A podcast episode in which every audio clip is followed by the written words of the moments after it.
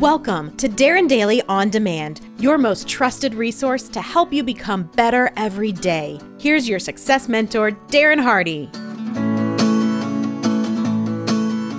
We all have been given 24/7, 365. You have been given exactly the same amount of time as Richard Branson, Oprah Winfrey, or Jeff Bezos.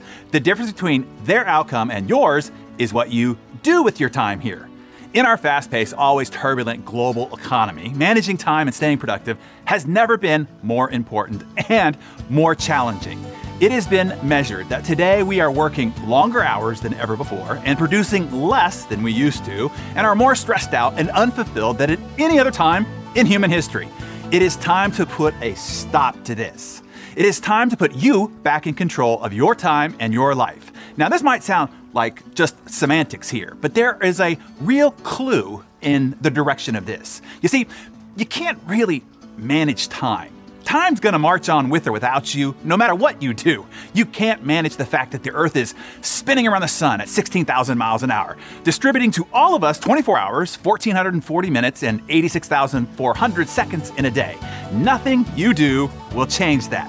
The only thing you can do is manage yourself on this spinning orb, your behavior, and the choices that you make on how you spend your time each day, and make it count. Now, as I mentioned, you can't really manage time. The topic in the name itself is a misnomer. There is not the management of time. There is only the management of you. Tell us, how can you better manage you inside this 24/7, 365 matrix of time today?